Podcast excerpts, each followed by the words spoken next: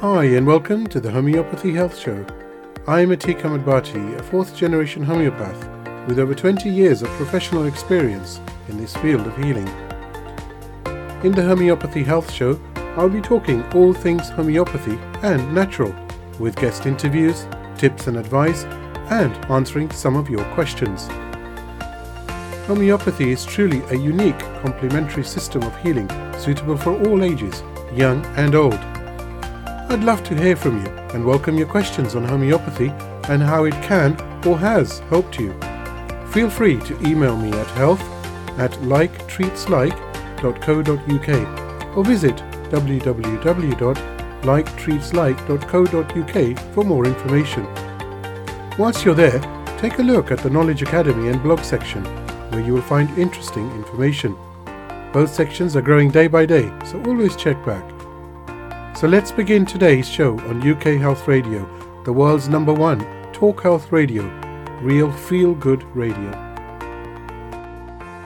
Hello, I hope you're well and in good health. Well, it's certainly been a wonderfully busy week, and I say wonderful because I've had the opportunity, again, by the grace of God, to help many patients with their health concerns. And that's always something that I, I treasure, and, and indeed I will treasure uh, until the end of my days as such. Um, I find actually the weeks are becoming so, you know, I mentioned this a few weeks ago, didn't I?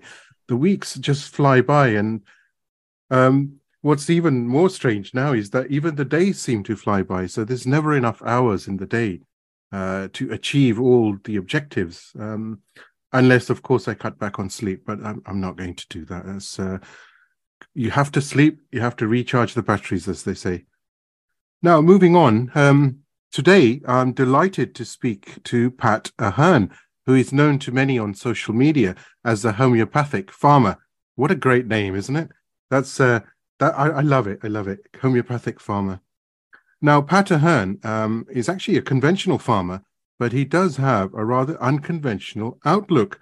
Pat is located in what is properly, uh, probably the last piece of farmland between Cork Airport and Cork City, in the Republic of Ireland.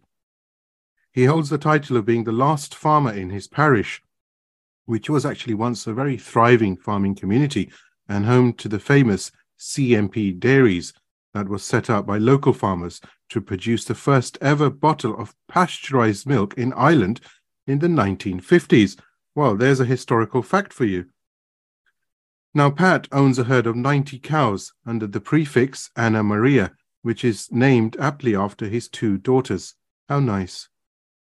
Pat is a third generation on the farm, and his grandmother bought the farm in 1958. Pat's father, Patrick, took over in 1968, and Pat took over in 2014. So, uh, Pat, as a third generation, as a fourth generation homeopath to a third generation farmer, uh, delighted to have you on the podcast. Who thought that would happen, eh? Yes, thank you very much, uh, Atiq, for the, the opportunity. Um, and uh, thank you for the introduction. Um, yes, without a doubt, uh, I never thought when I started down this road uh, of using alternative medicine, in particular homeopathy, that one day I would be sitting opposite a fourth generation uh, homeopath, which uh, is without doubt a great honor. But um, yeah, I um, I suppose uh, yeah, I started uh, into it there about maybe by pure chance 13 years ago. I had a major out- uh, outbreak of mastitis uh, in the herd. Standard procedure: pump the cows with drugs and antibiotics and tubes up into their into their into their uh, udders. Um, and is it common, stage, Pat? Is it common, common, for mastitis? Mastitis would be one of the greatest um, uh, sores, or um, shall we say, in in farming. It's a it's a, it is a common problem. It's more, I would say, uh, as I realized with homeopathy, it's more a stress related factor, whether uh, stress. Um, the way the, the world markets are with farming and uh, driving down the price of food, the only option a farmer farmers, like I suppose, like most businesses, they have blinkers on. They don't look left and right of other options. So to a farmer, they will see that the only option to literally maintain a business is more numbers. So then you have hmm. more numbers inside in a tighter space.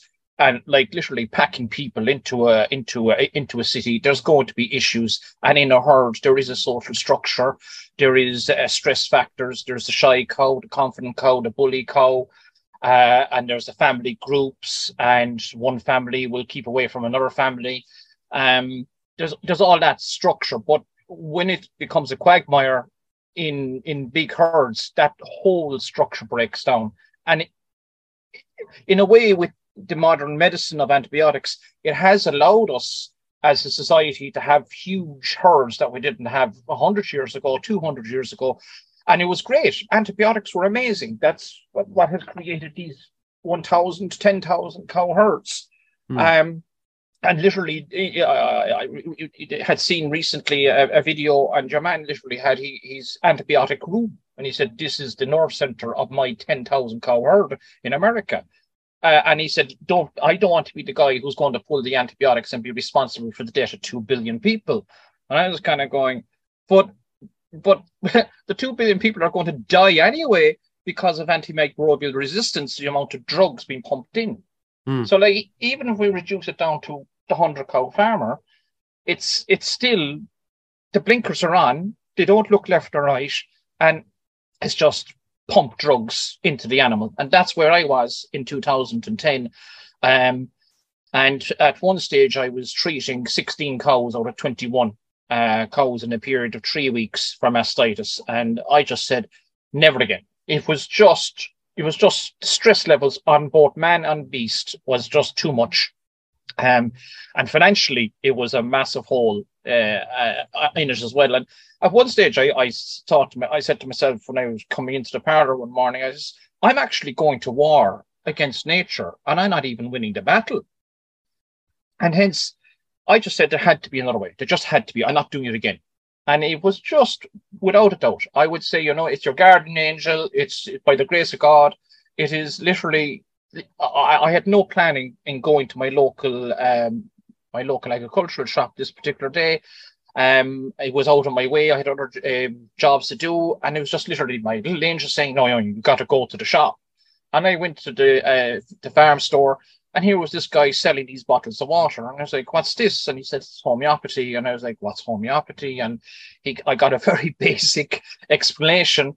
and it will help you. So eventually, after a very hard sell over a number of weeks, he eventually managed to hand the bottles over to me. I put it into uh, into program into action.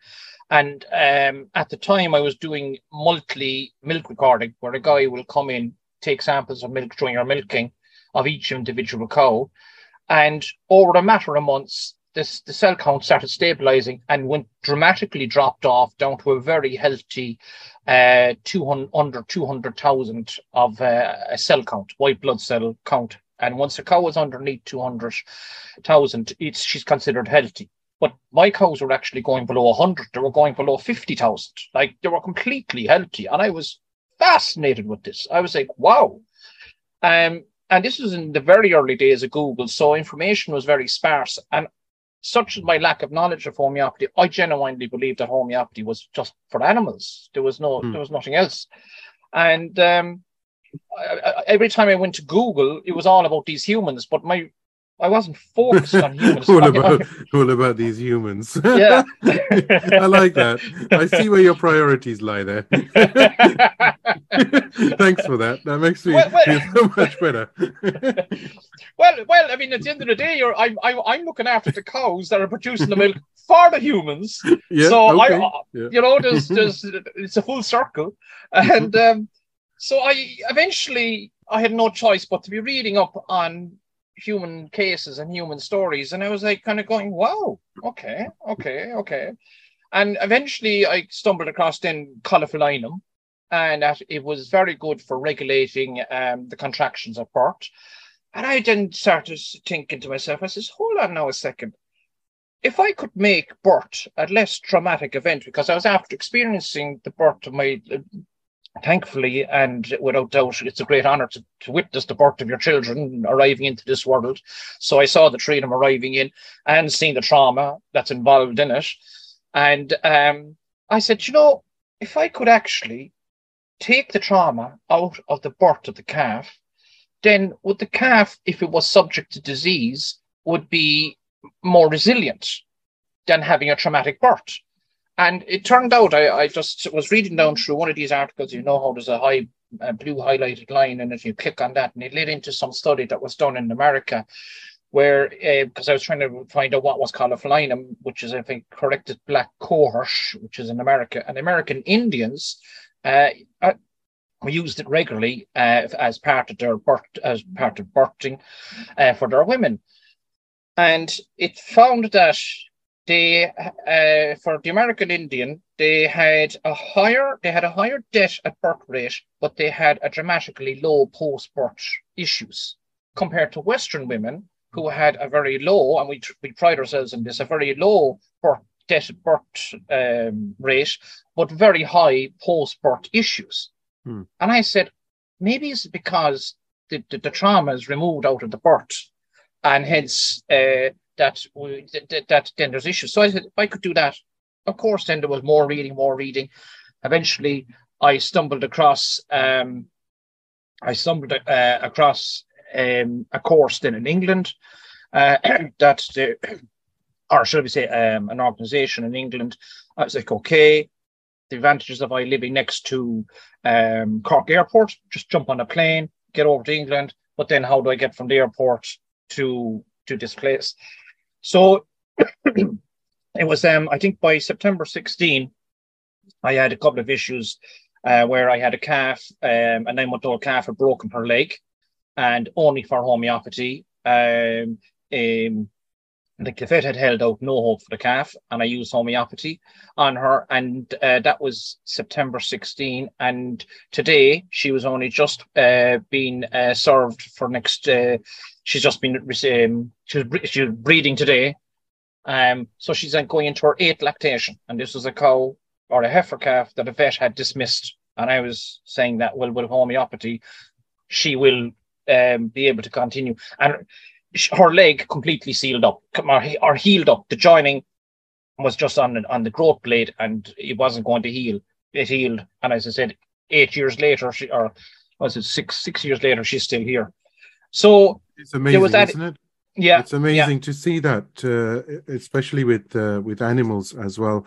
And um, you, you, mentioned uh, which is I found myself personally that um, you, you know you're absolutely right here with as far as birth trauma is concerned, that pulsatilla and caulophyllum actually make a very um, powerful and effective unit for minimizing the trauma, but also the pain associated with with uh, giving birth.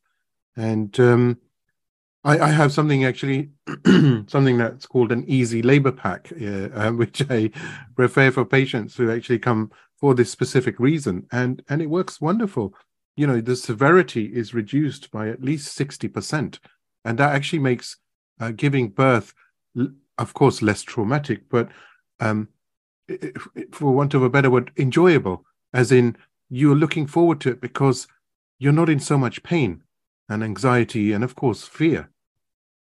Oh yes yes. And it, i can see that with the cows and another one thing that farmers report back with caulophyllum is it completely reduces by up to 95% uh, nighttime births. So here you are in your calving period uh, uh, of your year, and uh, you know a farmer is getting the most valuable thing of, of all. And you, uh, as you said at the start of your of your podcast, there sleep. We you, hmm. you manage to get a night's sleep. You get like whatever it is, they just don't seem to calve from anything from 12, 12 midnight to around about half past six, seven o'clock. It just kicks off then for a few hours and you're there in the yard and it, everything just like a fight as I was told day one on the, when I did the course in um eventually I jumping back and forth here like but eventually I did ended up going to England to do what was called homeopathy at Wellie level. And um, it was a week long residential course a once off course. Uh, I suppose back then they never knew where this was going to lead to but um, on the very first day uh, of the herd, uh, the very first day of the of the course, the um, the, the, the, the head shooter says farmers make the best homeopaths because we're with our patients 24 7 And if we're not with them, we're thinking about them. And if we're not thinking about them, we're dreaming about them. Interesting. And, and true. Uh, uh, and uh, it is. And she said, you, you as farmers already have this skill set that's required of homeopaths, is observation. But you, because of antibiotics, it's become dormant. And with homeopathy, you're going to reawaken this skill that your grandfathers had more than likely. Your fathers lost the skill, or your parents, let it be your fathers or mothers, whichever, um, uh, has lost this skill, but we're going to reawaken this skill. And she said, once you get it going, it is like literally having a finely tuned orchestra.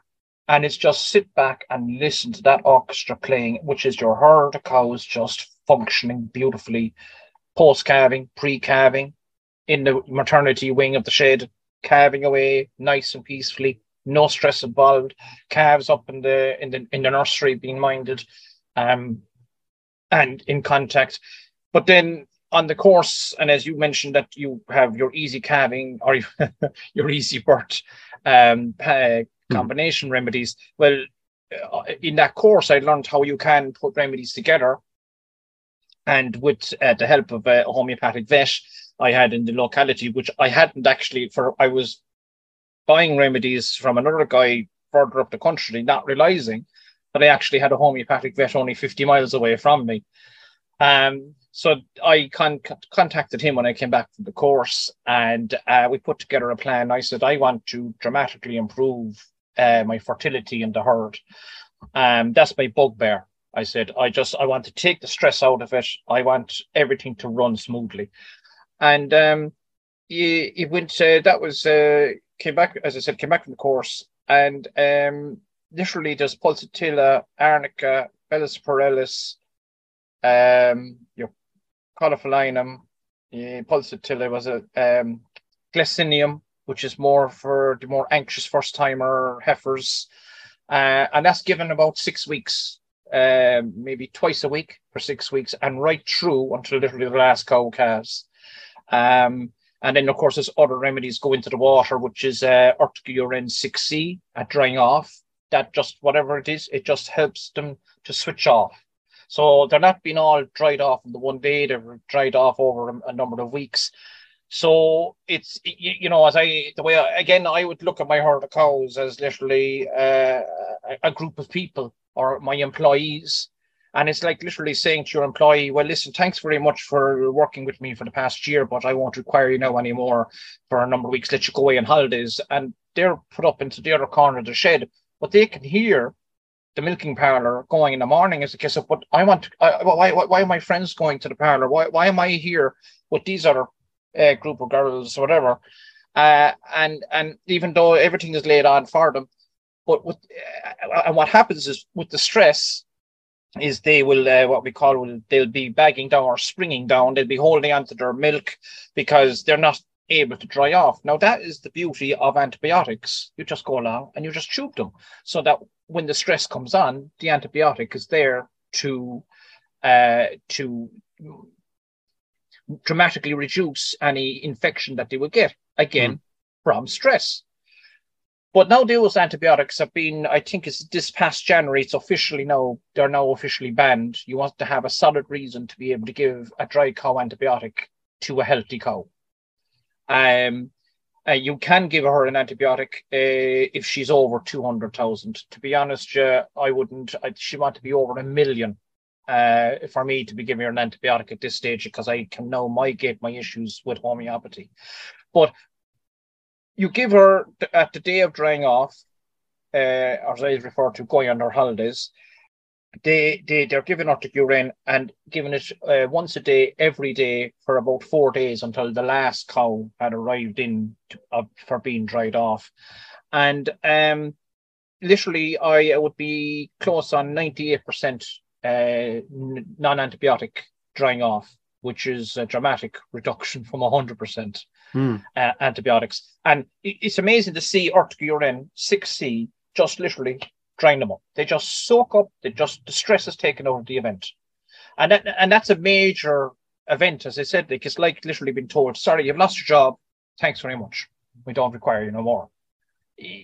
That's the way I would look at it psychologically from a cow's point of view.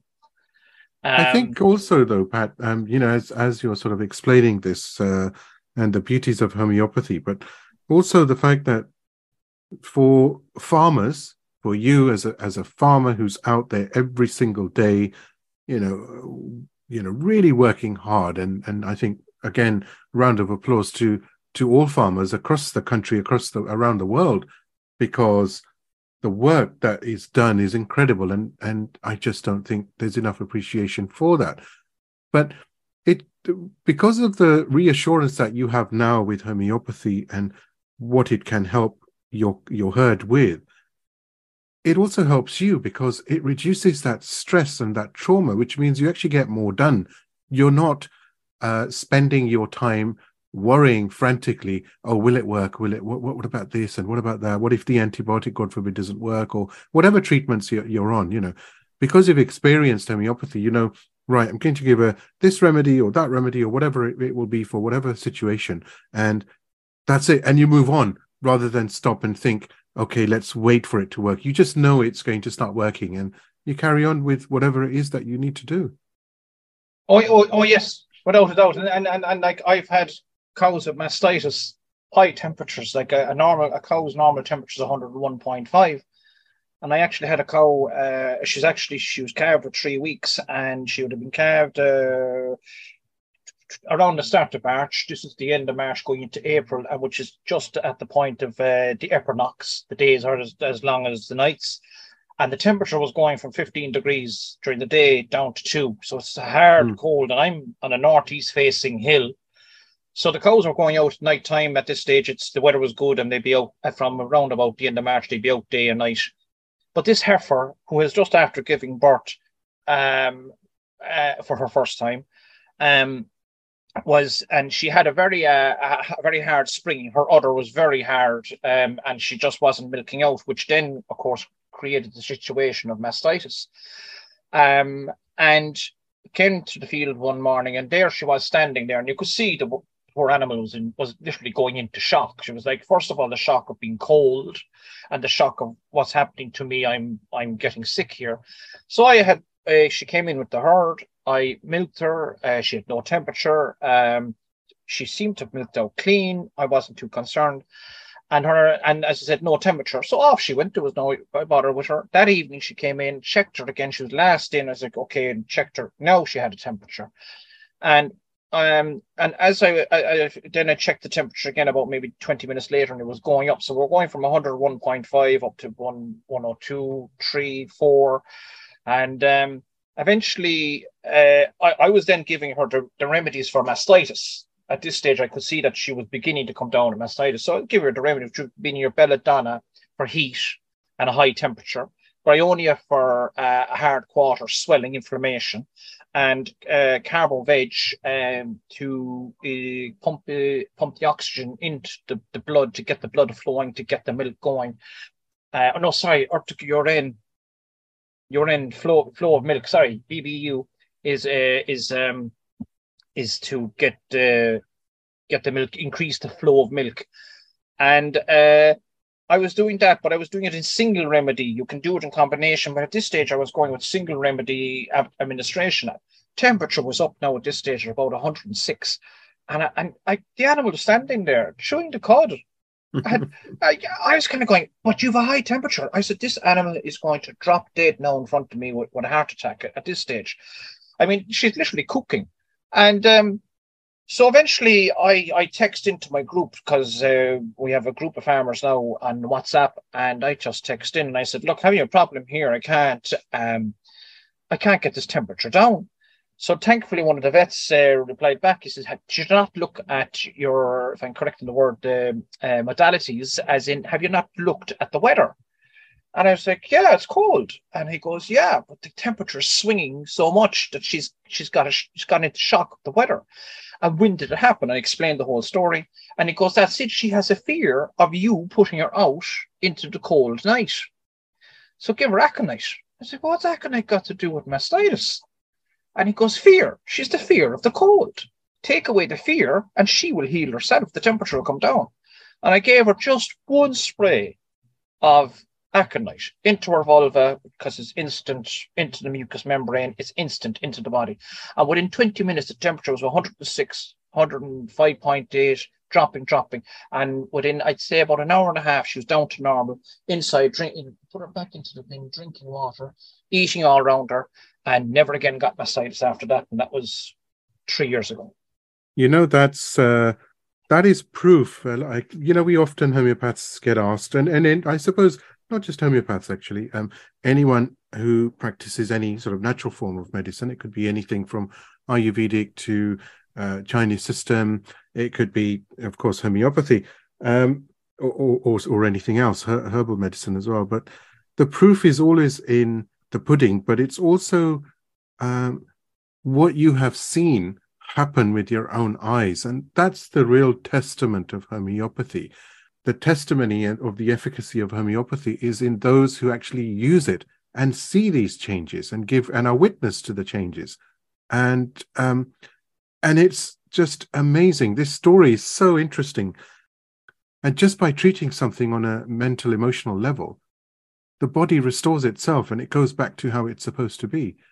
I suppose my my experience, uh, I've seen it working on animals. I, and in relation to aconite, uh, I actually had an incident myself. Then uh, Cork Airport uh, is a lovely little airport, um, um, but it's it's it's built on top of a hill, and it's it's notoriously known for how that if the pilot doesn't understand the, the landing, it literally the plane will just drop out of the sky. I'm, I'm not traveling to Cork anytime soon. I can promise you that.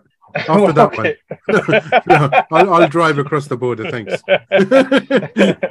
but it's uh, well, it's it's literally the Ryanair, the world famous Ryanair landings. They just yeah, no, I don't care. Doesn't matter. No, no, no, this this this will work now with your with your with your homeopathy. Make sure you bring this. They, push you out with a parachute, and off you go. but no, I, I anyway, it was just one day we landed on the airplane and or landed on the ground, and literally he banged it off the ground. I was like, oh, and you could actually hear the groan of other people, other passengers kind of going, oh, mm. that was a rough one. And that was fine. And you know, homeopathy and, and us humans and everything in this world, we, we function on vibration, we function on a frequency. So that landing had thrown me out slightly, the slightest little bit of a, a shift. But of course, at the time, I didn't realize it. And over the next couple of years, as I was getting on flights, I was slowly building an anxiety and uh, of going of, of, flying. I was like, this this can't be possible. Why do I have a fear?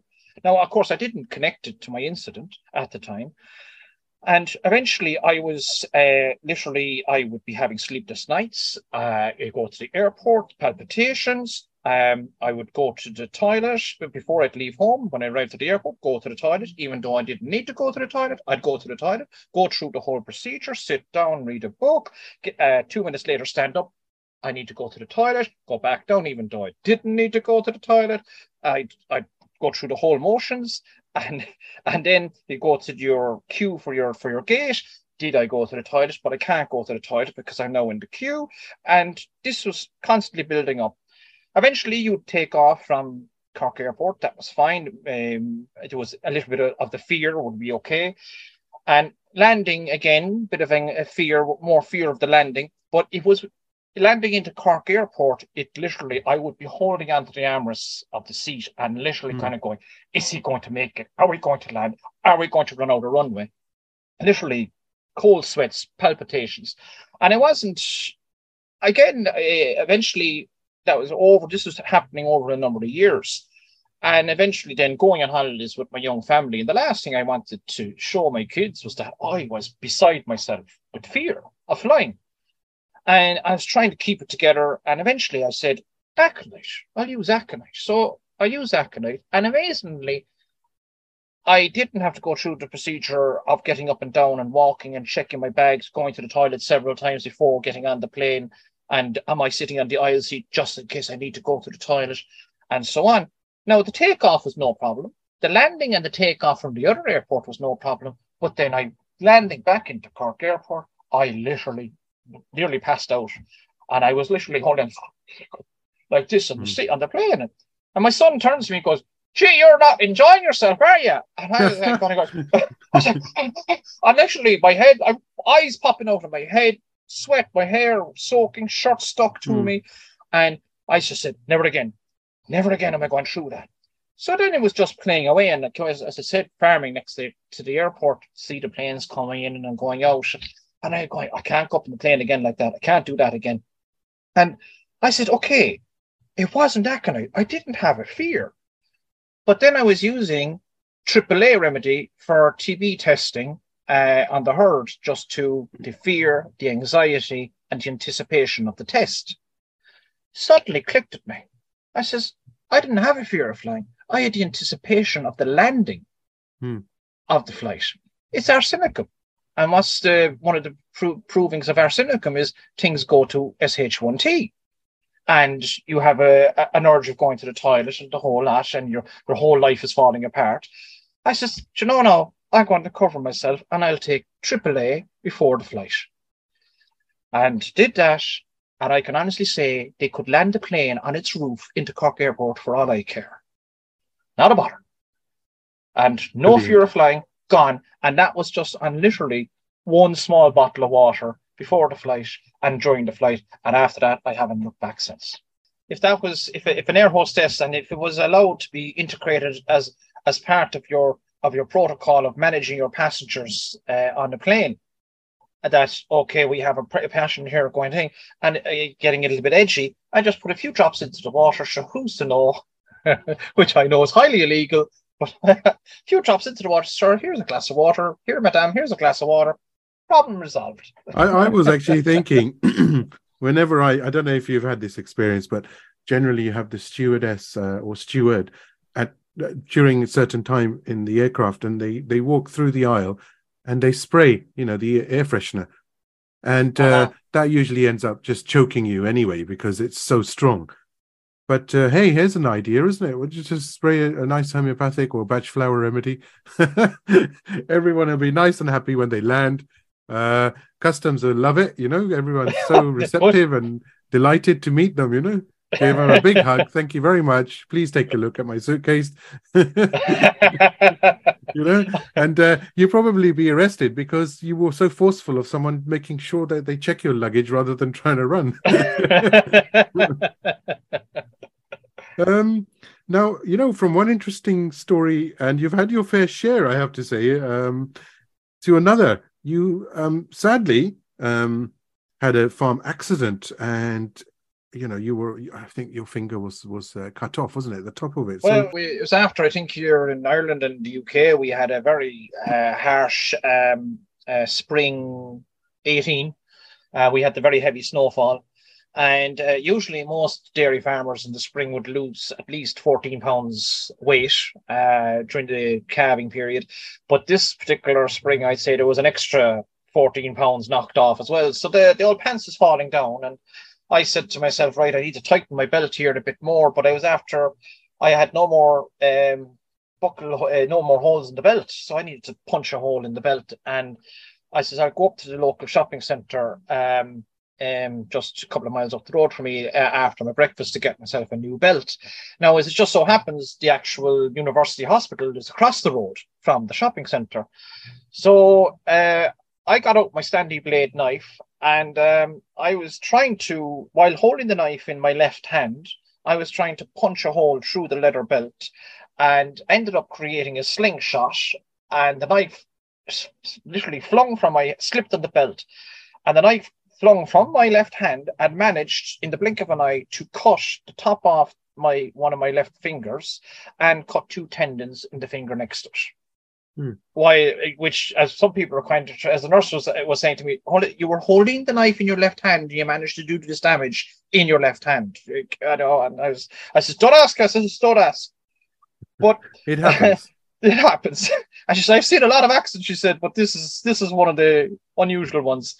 And um, so, anyway, instead of going to the shopping center, I ended up across the road in, in the hospital. And uh, at the same time, when, when the accident actually happened, uh, I went straight up to my farm homeopathic kit and I took aconite, um, aconite 1M for shock.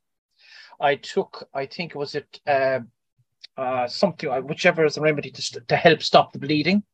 Anyway, I was taking the couple of remedies, and at the same time, here was my hand literally, and I was kind of going, "What am I after doing?" And I was trying to pour cold water on it and so on. And ended up in the hospital, and I'm literally looking at uh, the top of my finger, uh, and literally I kind of going, "I've just lost a part of myself here. Uh, I said, yo, so stop thinking like this. I said, it's Ignatia for that straight away because that you you've lost something, mm. and um and uh, then uh, the nurse said, right, we need to operate on your finger because to tie up the two tendons, because um, if you don't, uh, your finger will freeze in one position. And I says, all right, And says, what if uh, if I just didn't bother with the operation? I said, um, she says, well, to be honest, she said, uh, worst case scenario, she said, uh, well, best case scenario is that you won't be able to close uh, your, your finger, your hand into a fist properly. In the worst case scenario, you will be left your finger frozen in the universally recognized uh, one finger position. And mm. I was like, all right, right, okay. Uh, I think you, you got my attention. And um, I said, uh, I'm sorry. Uh, for those who are just listening to the audio, we, are obviously talking. I'm talking to Pat, and there is um, we're talking over Zoom and there's a video link, so I won't tell you what gesture he just made. but it's universally but, recognized. yes. But uh, anyway, moving on. So anyway, she got my attention. It's okay, yeah, we'll do the operation uh, and so on, and you'll be laid up for five weeks. I was like, five weeks in the springtime, like that. Just that. And I, but as I said, she got my attention. So anyway, um, they did the operation and did the physio, but of course I went uh, straight on to my uh, not just my homeopath, my homeopathic vet, and I said, right, okay, I'm going to have to use um, belladonna, um, arnica, hypericum for nerve injury, and so on, and and plenty of exercise. And after six weeks, um, the guy going in for physio, nurse comes in and she goes, I have, she said, and I was able to close my hand tight completely tight as normal. And she was completely stunned. She says, I've I've never seen a person in such a short space of time being able to have full recovery, and especially at your age in your mid 40s, and have the the gripping power again in that short space of time. And I was like, oh, yeah, yeah, yeah, should you know, just some of us are unique. And I, of course, not mentioning anything about homeopathy. And, but then the top of the finger uh, was she said uh, to me, if you had actually cut just a couple of millimeters further down and actually taken a bit of the bone, it would have been less painful. But you cut right across the top of your nerves. So that's it was quite painful because I said any bit of cold wind at all, I says the pain travels up the finger, up the arm, and literally into the head. And I'm like, Arr! and he'd be just working away with with, a, with a, a, farm implement, or you're getting into the tractor or whatever, and you top your fingers touched or a cold, anything cold, and it's just. And I can understand why people are literally hooked on painkillers because of this nerve injury. Let it be your mm. back injury, let it be whatever injury, sports injury, car accident, and in my situation, the nerves endings here cut. So of course I knew Hypericum again. Back onto my vet, and I said, um, I said, listen, I need to. Uh, this, this. Oh, sorry. I said to the nurse, I said, this pain is horrendous. I said, oh, you can't. There's no painkillers for it, but unfortunately, people do. She said, but we say to people two winters before you get over it. I said, two winters, two winters with this pain. Ah, that's not going to happen. No, no, no. and uh, she says, well, that's what it is. So I was like, Straight away, I could think to myself, Hypericum, Hypericum, Hypericum, nerve injury. Just keep taking it. So literally all through the summer, that was June, and by September, when the weather was beginning to change again and the wind was turning easterly, uh, literally no pain, nothing, zero. I went through that winter. Didn't even know I had cut the top off my finger. No painkillers, no nothing, zero. That's amazing. Uh, that really is, and and recovery again. Here, I say, you know, it's uh, it's it is very very swift. I mean, I I can honestly say that, and I had said this when I had started off, and when I came back from doing the course in in in, in November seventeen, I said I'm going to put this into practice, and if I see results, I'm going to share this knowledge with any farmer that's willing to to, to listen to me, and. And I said to myself that eventually people will start talking and they'll eventually kind of go say to themselves, well, if homeopathy can work on animals, why can't it work on humans? Pat, this um, there's some very uh, good news that you shared with me, um, which was that fi- you, there are now 55, or possibly more now, Irish homeopathic farmers, and uh, you know more vets are being trained to use and understand farm homeopathy. So And I know that you've also been involved with um, setting up homeopathy at uh, Wellie level courses in, in Ireland. So do share. Um, the statistics are very, very good. And um, we will actually talk about agri homeopathy after this as well. Uh, yeah. Because I know that you know you're quite passionate about that too. But do tell about uh, how that came about and um, the the courses themselves and the fact that you know so many Irish homeopathic farmers, uh, there rather so many farmers are now using homeopathy in Ireland. Um, well, I suppose when I again when I came back from the homeopathy as well, little course uh, in November 17, I was uh, sitting there in Heathrow Airport, and um, I, I, just said to myself, I, uh, I just said, I'm going back to the island of Ireland, and I will be the only farmer on the island that has this knowledge that I've gained over the past week. And as I said earlier, I'm going to put this into practice, and the farmers are willing to listen. Now, luckily here in Ireland, um, our government um, are uh, quietly uh, getting farmers or letting the opportunity be available to farmers to upskill their knowledge. And there's an organization called National Organic Training Skillnets, and they offer courses at a 30% discount. So I contacted them and I said, Look, I've done this course, it's amazing. I want to implement it, I want to bring it into Ireland. And uh, and your man said, no problem. Yeah, we'd be interested. He said, but I said, there's no use just putting it up in the website. You, you, we have to get bums and seats, do a launch, do an information evening. So, with the help of um, Facebook and Instagram, I set up my page, um, which is which is now called uh, the Homeopath Farmer. Um, and I, somebody said to me, "Don't do recorded videos. Do live videos. You get a bigger catchment." And eventually ended up with 60 people at the launch that night. And that and I actually brought over some of the tutors from the, the HAWL course uh, and some vets and two other, myself and another farmer, to talk about how homeopathy has changed their whole perspective of life, changed their herd health, and everything else. And out of that evening, uh, at least we got the media time, we got the air time, and we managed to we got the, our first course off the ground in Ireland which 12 months previously, when I went on the course, they did the residential course, they didn't know where this was going to lead to. And as a, it, it led to starting another course in another, in another country. And um, they turned around uh, and it was a, at the time, it was a three day course. And that was the first 12, uh, I think it was 12 farmers. And they, there was also included in the course was, I think, 10 vets, uh, homeopathic vets. Hmm. So they were just kind of being upskilled in how to approach it from a farming perspective and be able to talk the talk and walk the walk with farmers. Uh, then in November 19, we ran another course. And again, I think there was something like 12 on that course. And then, of course, unfortunately, COVID hit the following autumn. Um, things went online. And um, another another organization then from with some of the tutors and the vets from homeopathy level went out on their own and they set up uh, whole health agriculture. And um, it was more of an online course, um, self paced. You learn it in your own time, in your own modules. It's no fixed time and plenty of backup support. And I decided to, and it was a more farmers don't go to their books. We don't have the time to go to our books to reprise a remedy. Oh, there's a cow sick, and you stand there for 20 minutes looking at the cow and assessing the situation and, and going and going, and you're losing time, and the cow is losing time.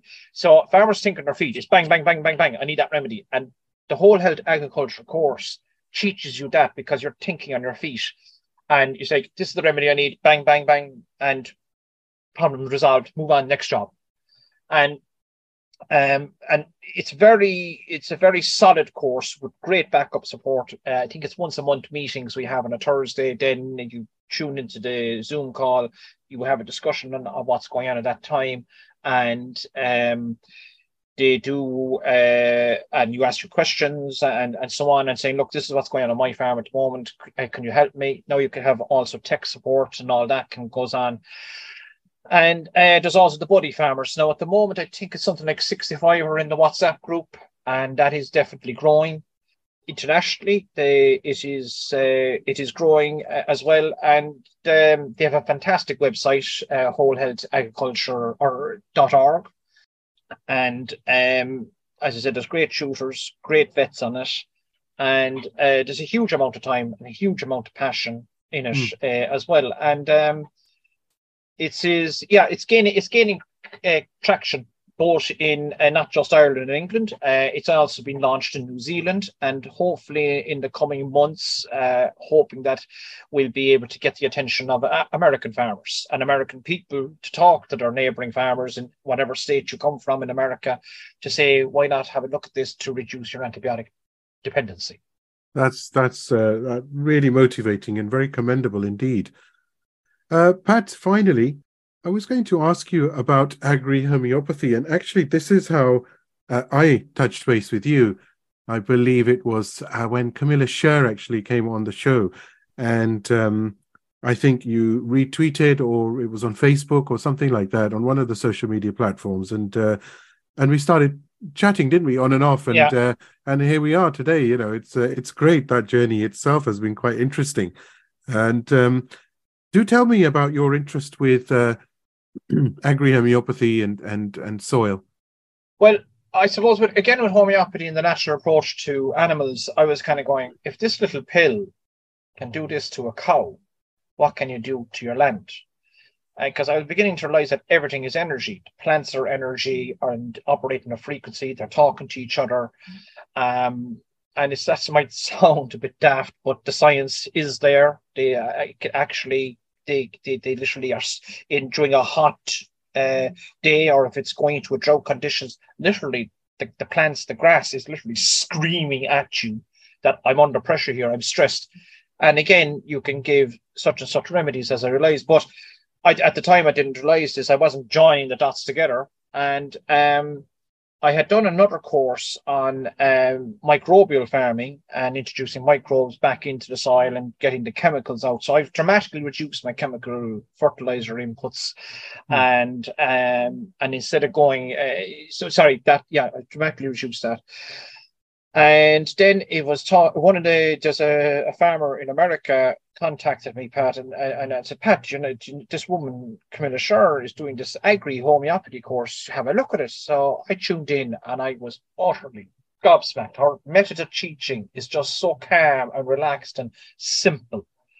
And uh, I just said, that couldn't be possible. But it does. It makes complete sense. Aconite for stress and again fear of cold and all that belladonna for heat and sol and all those type of remedies and um and literally looking at her at her at her pictures and uh, talking about the coffee farmer from Tanzania.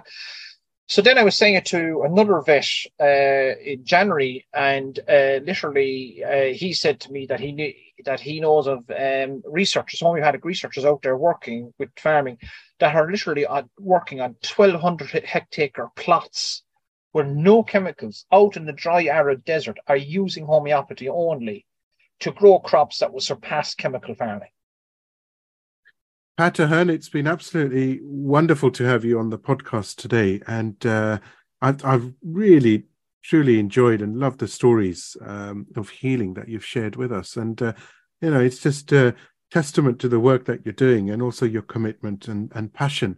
And uh, I do hope later this year uh, when you do get a, a free moment, uh, I know it's been tricky uh, getting you on this podcast because you're so busy, but certainly I hope, you know, uh, at the end end of the year, you can come back and, and share some of the developments uh, in homeopathy and some more of your experiences. Oh yes, yes, I'd be delighted to, Atiq, without a doubt. But can I also can I just mention as well with uh, Whole Health Ag, uh, it pretty much is a voluntary organisation. Um, um, a, a, huge amount of work gone into in the last number of years, and a lot of farmers volunteering their time. Like this, I'm I'm not on my own. There are several other farmers across the world, uh, in New Zealand and UK and Ireland, that are pushing this with other farmers. But it, it, it can't run on fresh air and water. And if there's anybody out there willing to give a donation to um, to www wholehealthagriculture.org. There is a, a, donation button there. They would be greatly appreciated. Uh, I can guarantee you won't get a return on your investment, only the sheer knowledge of knowing that you are making the world a better place by educating farmers to do things differently for the greater good of humanity. Pat Aherne, uh, thank you so much. Uh, God bless you, and I very much look forward to seeing you later this year. Uh, and thank you very much, and most certainly looking forward and hopefully with good news stories about uh, homeopathy on the side. I do hope you've enjoyed the Homeopathy Health Show here on UK Health Radio, the world's number one talk health radio. Tune in next time for more things homeopathy, interviews, and segments on the healing possibilities that homeopathy can bring you. And don't forget to visit UK Health Radio online at www.ukhealthradio.com to see the many other amazing shows available to listen live and on demand. Or why not download the app from the iOS and Android stores. Until next time, stay safe and take care.